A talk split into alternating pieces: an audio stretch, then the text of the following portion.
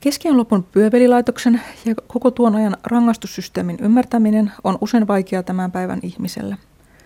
Pyövelin viran syntyyn ja fyysisiin rangaistuksiin liittyvien hyväksyvien näkemysten ja asenteiden taustalla vaikutti modernille länsimaiselle yhteiskunnalle vieras tapa suhtautua väkivaltaan ja sen seurauksiin, kuolemaan ja kärsimykseen. Väkivalta herätti keskiään ihmisissä hyvin vastakohtaisia ajatuksia ja tunteita. Fyysisen voiman käyttöä ei pidetty yksiselitteisesti negatiivisena toimintana. Keskialla ajateltiin, että väkivalta voi toimia positiivisena voimavarana silloin, kun se palvelee oikeaa tarkoitusperää ja oikeaa tahoa, kuten rauhaa, lakia ja valtiota. Myös kirkko hyväksyi väkivallan käytön valtion taholta ja opetti, että Jumalan silmissä fyysisen voimaan turvautuminen oikean päämäärän puolesta oli hyvä ja kiitettävä asia – Raamatullisen tappamiskielon kohdalla poikkeuksen muodostivat oikeutettu sota sekä rikollisten rankaiseminen valtion toimesta, jolloin tappaminen ei ollut murha, vaan oikeutettu ja Jumalan tahdon mukainen teko. Kuolemaan liittyneiden ajattelutapojen ja asenteiden osalta tärkeä erottava piirre nykypäivään verrattuna oli se, että keskiän ihminen uskoi vankkumattomasti kuoleman jälkeiseen elämään – Keskialla kuolemanrangaistusta ei koskaan nähty peruuttamattomaksi teoksi, joka riistäisi ja tuhoaisi ihmiselämän ikuisiksi ajoiksi.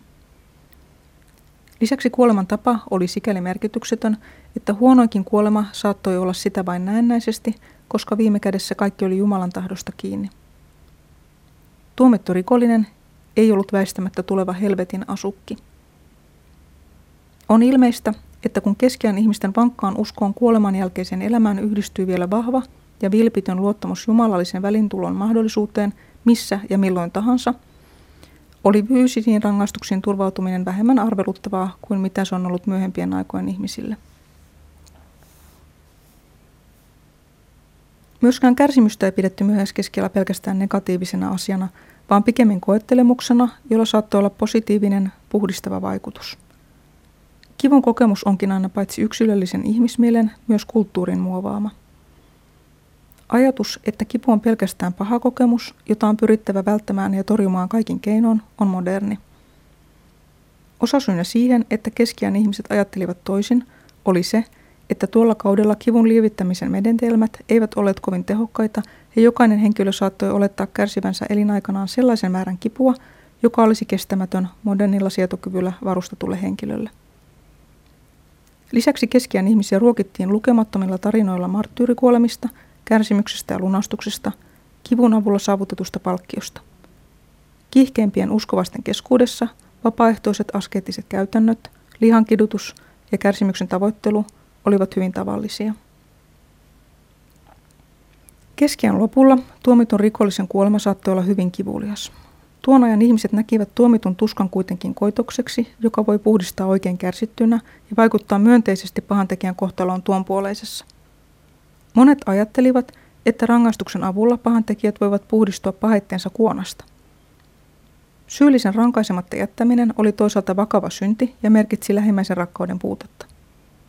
Tuomittu voi keskiään käsityksen mukaan ottaa kärsimyksensä vastaan kuin marttyyri, jolloin hänen kuolemaansa palveli hänen omaa etuaan – sekä Jumalan kunniaa ja tarjosi muille ihmisille erinomaisen esimerkin hyvästä ja kaunista lopusta.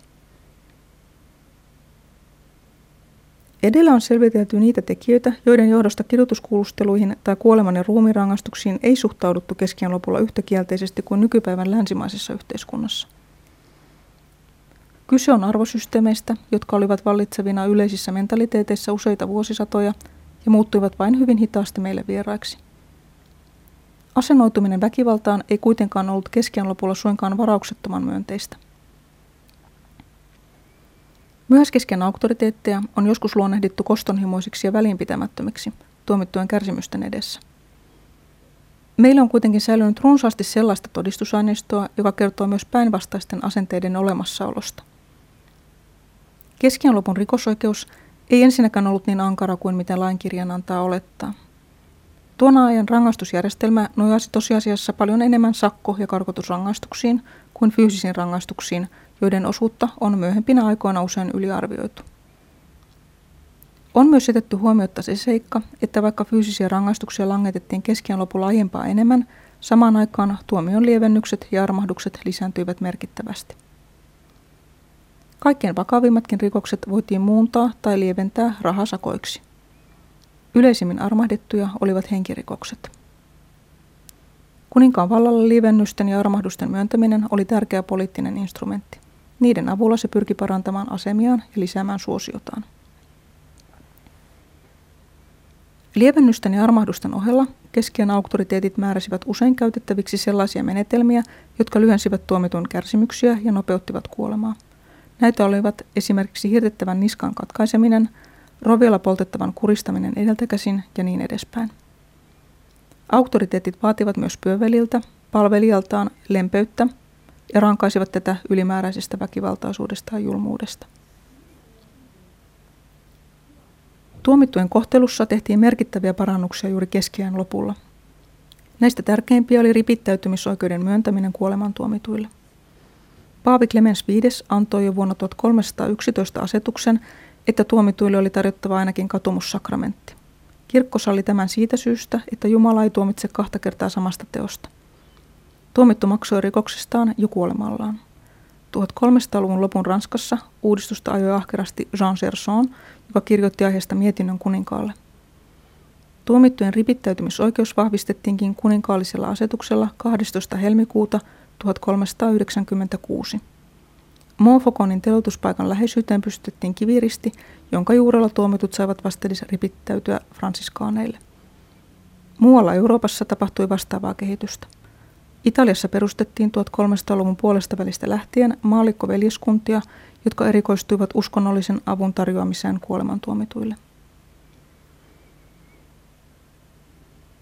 Paitsi keskeinen auktoriteetteja, myös mestausnäytösten katsoja on usein syytetty verenhimoisiksi. Kuten aiemmin jo korostettiin, suinkaan aina kansanjoukot eivät kuitenkaan riemuineet mestauslavan kärsimysnäytelmien edessä. Tiedetään, että eräät yrittivät vältellä rangaistusnäytöksiin osallistumista ja että useat katsojat kokivat näissä tilaisuudissa suurta myötätuntoa liikutusta. Anonyymista parisilaispäiväkirjasta saamme lukea esimerkiksi prevosti Pierre de Césardin tilotusseremoniosta vuonna 1413 ja siitä, miten karunvarret täyttyivät kuumia kyyneleitä vuodattavista kansalaisista. Essar oli hyvin suosittu pääkaupungissa, joten meillä ei ole syytä epäillä tämän raportin paikkansa pitävyyttä. Se seikka, että kuolema, verenvuodatus ja tuomittujen kärsimys herättivät hyväksyvien asenteiden ohella usein myös hyvin kielteisiä ajatuksia ja tunteita myöhäiskeskän ihmisissä, heijastui negatiivisella tavalla pyövelin ammatin harjoittajan liittyneisiin asenteisiin. Pyövelin väkivallassa oli myös eräitä sellaisia piirteitä, jotka voimistivat suhtautumisen kielteisyyttä. Kyse oli siitä, että pyövelin toimet ja työskentelytapa olivat osittain jyrkässä ristiriidassa vanhojen soturiihanteiden ja kunniakäsitysten kanssa – Pyövelin väkivalta oli halveksittavaa ensinnäkin, koska se oli maksullista. Toiseksi sen kohteena olevat ihmiset olivat Pyövelille täysin ulkopuolisia. Nämä henkilöt eivät olleet loukanneet häntä millään tavalla.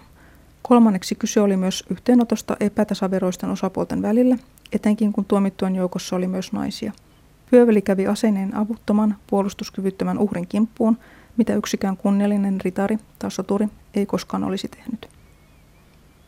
Niinpä pyövelin toimet näyttäytyvät aina enemmän tai vähemmän alhaisina, huolimatta siitä, että pyöveli oli vain rikosoikeuden apulainen, lainsäätämien rangaistusten täytäntöönpanija. Nämä käsitykset olivat eräs tärkeä tekijä pyövelin liittyneiden negatiivisten asenteiden taustalla. Muita syitä olivat esimerkiksi ikivanhat vereen ja saastaisuuteen liittyneet pelot ja uskomukset, joita käsiteltiin jo aiemmin. Eräs tärkeä tekijä juuri keskiän lopun kulttuurissa yhteiskunnassa – oli paisuva syyllisyyden mentaliteetti. Tämä ilmiö on tullut kuuluisaksi ranskalaisen historioitsijan Jean de Lumon tutkimusten myötä. Syyllisyyden mentaliteetin kasvu ja leviäminen oli kytköksissä myöhäiskeskiän vaikeisiin oloihin, sotiin, vitsauksiin, korkeisiin kuolleisuuslukuihin, taloudellisiin ja sosiaalisiin mullistuksiin, jotka yhdessä aiheuttivat yleistä epävarmuutta ja ahdistusta. Tämä sai ihmiset projisoimaan ja tunnistamaan monissa yhteiskunnan marginaalisissa hahmoissa omia kielteisiä ja syntisiä piirteitään. Juutalaisten ja kerettiläisten, rikollisten ja irtolaisten ohella Pyövelin hahmosta tuli eräs tärkeä peili ja syntipukki ihmisten omille ahdistuksille, peloille ja syyllisyyden tunnoille.